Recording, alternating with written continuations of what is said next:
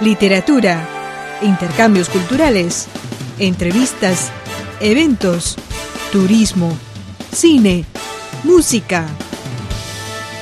La milenaria cultura china está más viva que nunca en mil y una hojas. Con las voces de Jimena, Adelina, Liliana y Mauricio Percara. La cultura china está más presente que nunca en mil y una hojas.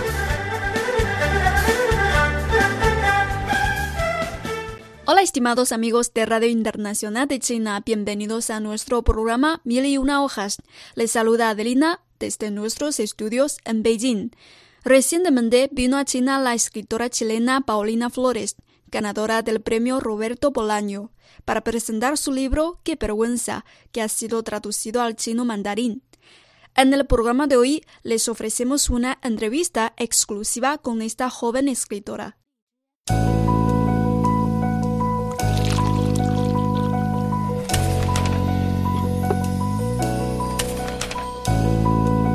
Mil y una hojas. Una China diferente en cada hoja.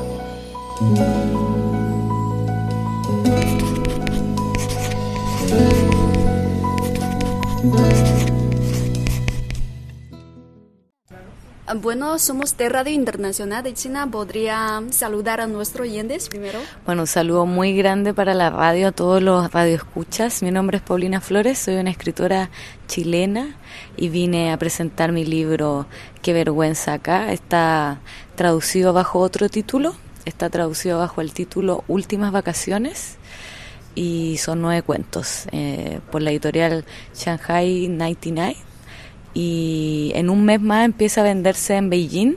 Por ahora solo está en Amazon China y en Shanghai. ¿Cuál es el objetivo al venir a China? Bueno, me invitaron a presentar el libro eh, a la feria del libro de Shanghai. Eh, estuvimos allá la semana pasada eh, presentando el libro en la biblioteca Shanghai eh, también hicimos una actividad parecida a esta en otra, en una librería. Eh, la presentación estuvo muy linda. Participé también de las actividades de la feria. Eh, hablamos sobre, porque la temática de la feria este año era por qué, por qué viajamos. Y todos los escritores invitados tuvimos que leer un texto sobre nuestras impresiones sobre el viaje y la literatura. también tuvimos una noche poética en donde leímos eh, poemas o literatura de nuestro país o poetas que admirábamos.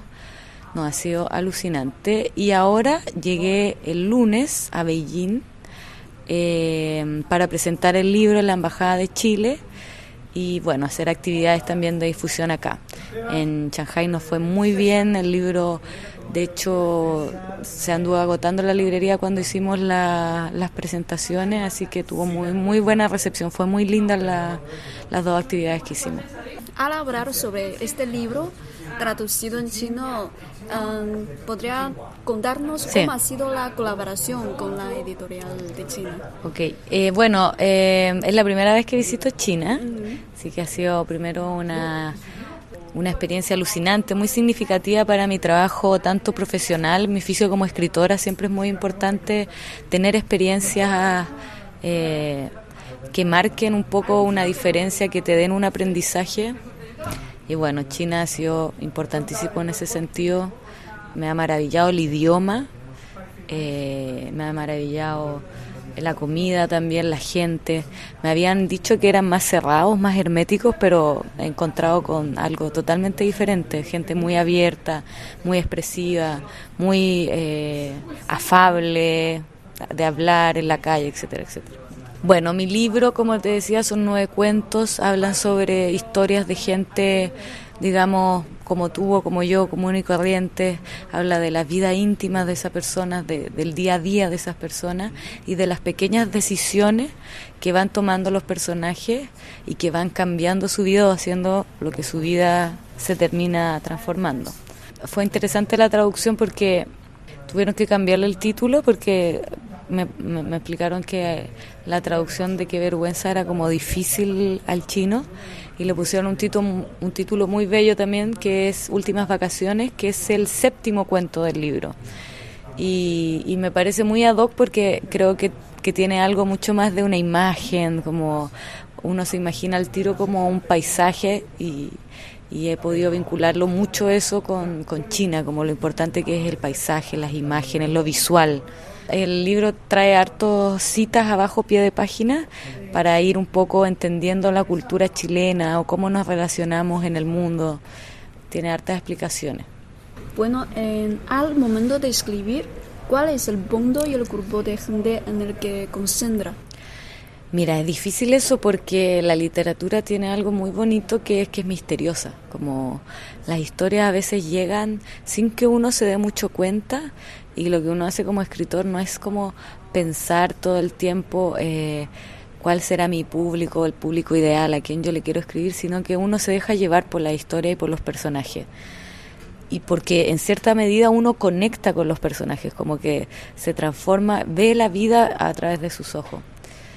Y eso tiene mucho de intuitivo, uno se lleva, se deja llevar por la intuición, eh, por, por la candencia que va teniendo el texto mismo. Y creo que la literatura funciona de la misma forma. Cuando uno lee un libro, está como en un espacio de intimidad. Es uno y el libro, y es una conversación, como si el autor estuviera al lado contándote una historia. Y eso se da de forma muy intuitiva, una conexión como natural, que no se puede explicar, es como el amor. Cuando uno se enamora uno no lo puede explicar mucho. Con los libros pasa lo mismo. ¿Por qué me gusta este autor? ¿Por qué me gusta este libro? Es una conexión que sea inmediata. Y creo que, que eso se puede dar eh, con, con este libro de cuentos, como es tan variado. Eh, me pasa mucho eso, como que a la gente le gusta y no se puede explicar muy bien por qué, pero uno conecta. Eh, creo que el libro logra eso y, eso hace que ahora esté aquí, yo creo.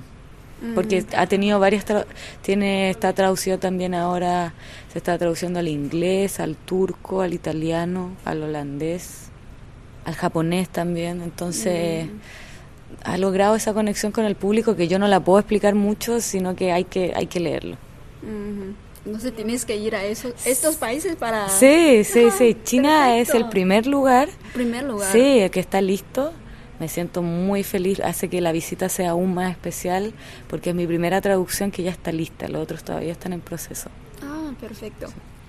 Em, bueno, usted ganó el premio Roberto Bolaño a una edad muy joven.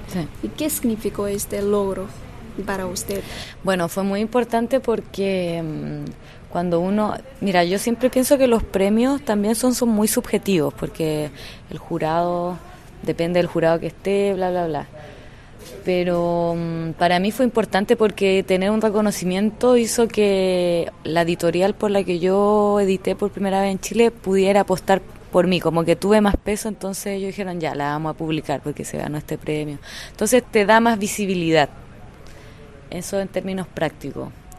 Y en términos eh, emocionales, bueno, yo estaba muy feliz, muy, muy feliz. Yo creo que uno como escritor constantemente se está enfrentando al fracaso, es como siempre, porque en el fondo uno tiene una idea en la cabeza y la tiene que traspasar a palabras y eso es muy difícil y siempre como que uno choca contra la pared. Y tener un premio, por supuesto, que es un incentivo en el sentido de que uno dice, qué alegría, como ya, tengo algo, lo logré, porque cuando uno quiere ser escritor, como bien difícil, no ve como un futuro muy lleno de... no ve como un camino pavimentado en el futuro, sino que ve como más bien algo eh, que no sabe muy bien qué es, como que el futuro disperso. Así que fue muy, muy bueno. Bueno, la pregunta es, ¿en qué le cambió la vida convertirse en, una, escritora? Es que, claro, de cierta forma yo me había convertí un poco en escritora un poco antes. Yo empecé a escribir por ahí por los 20 años, cuando entré a estudiar literatura. Tenía un grupo de amigos y ellos querían ser escritores y todos quisimos ser escritores y empezamos a escribir. Entonces siempre ha sido un poco lo mismo. Ser escritora es un poco fome porque uno tiene que estar en la casa con el computador escribiendo muchas horas sentada en el escritorio, consigo mismo, en soledad. Es de harto trabajo. Y claro, ahora que ya he alcanzado como algunas traducciones, que tiene eh, difusión en toda América Latina y en España, claro, genera este tipo de cosas que uno puede viajar, conocer otras culturas. eh, llenarse del aprendizaje in situ de, de, de, los países y eso por supuesto que me va a servir para más adelante escribirlo en mi propia literatura. Estoy como aprendiendo más del mundo y eso me es muy útil.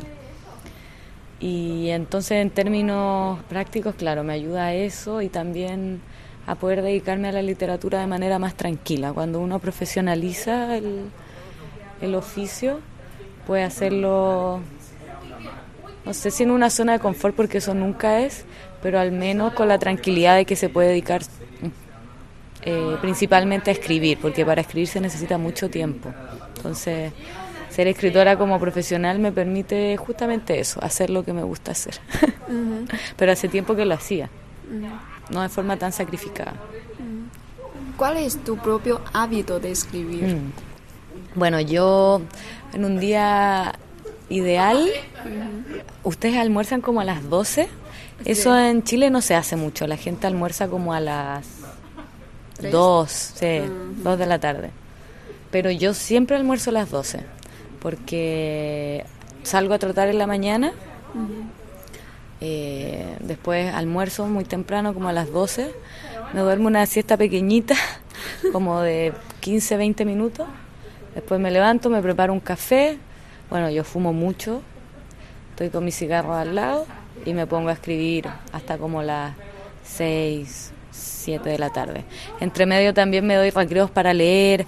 Estoy buscando todo el rato referentes o cosas que eh, no sé si me inspiren, pero al menos que me den como un cable a tierra en términos literarios.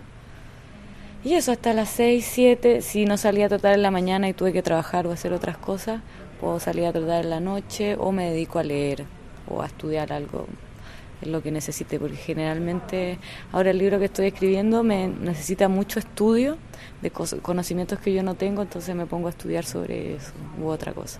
Y así todos los días, ojalá cinco días a la semana, lo ideal. ¿Fin de semana descanso? Sí, fin de semana descanso, sí. ¿Trabajas en casa, sí?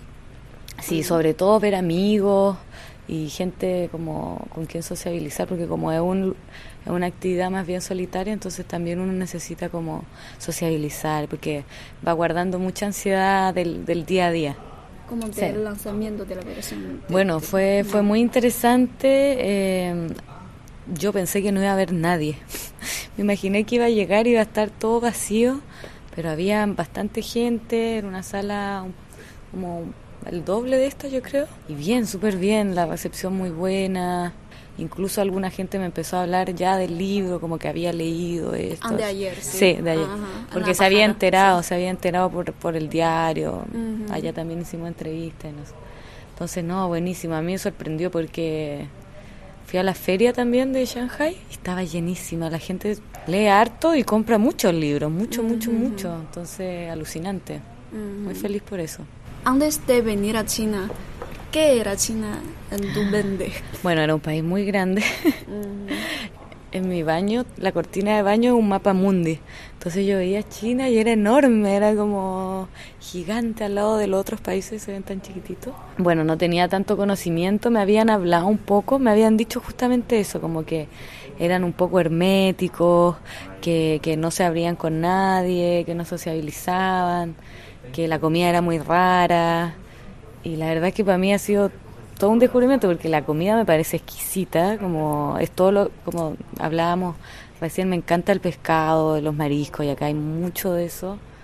Eh, me gustan mucho los sabores, eh, como la multiplicidad de sabores y lo agrodulce que a ustedes les gusta harto, a mí me encanta lo agrodulce, también me fascina y la gente me, ha parecido también muy abierta, muy cercana, uno puede hablar con alguien en la calle, se acerca, eh, no son para nada cerrados, como de hecho como que me sentió, no sé si en casa, pero bastante cercanía, me siento bastante bien como en ese sentido, sí.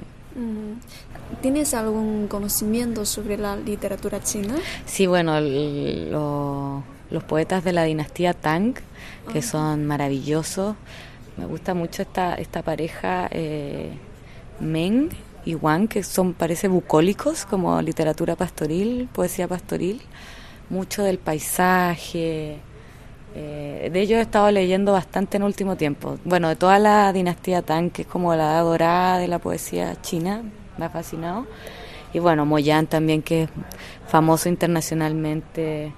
Eh, he leído cuentos de él, no he leído novelas todavía, pero también me parece interesantísimo. Una lástima, yo creo que la traducción se pierde mucho en términos de lenguaje pero una de las cosas que me maravilla es justamente cómo, a pesar de que él escribe desde un lugar tan lejano y también muchas de sus historias tienen que ver como con, con, la parte más campesina o tradicional, pero aún así uno puede conectar mucho con sus personajes.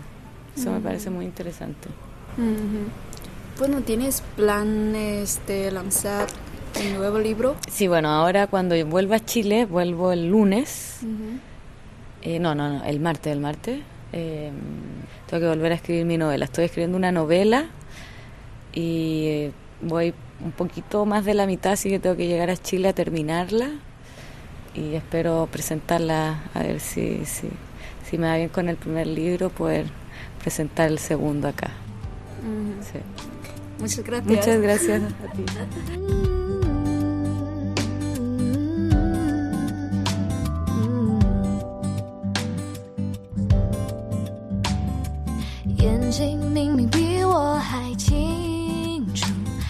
谁才能留下精彩的泪，耳朵明明约好了只为谁的叹息一整晚不用睡。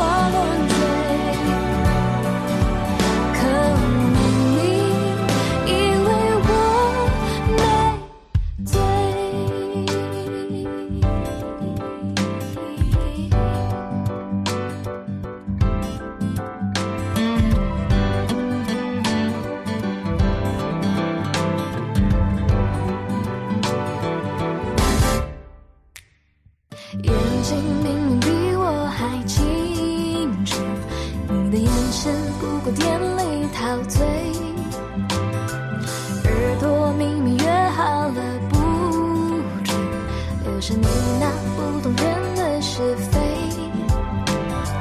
我一定会遇见完美的那个谁心事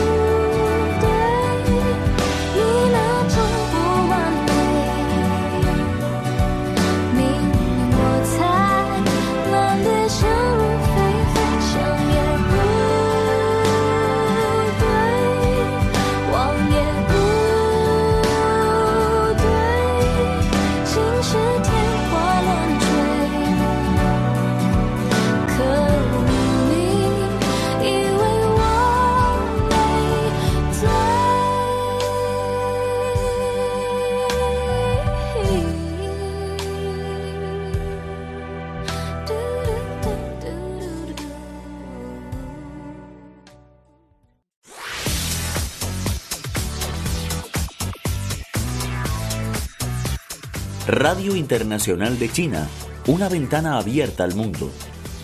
Nuestro correo electrónico es spa.cri.com.cn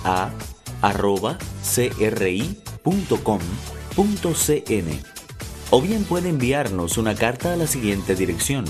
Departamento de Español, Radio Internacional de China, Avenida Shichinshan 16A, Código Postal 1040, Beijing, República Popular China.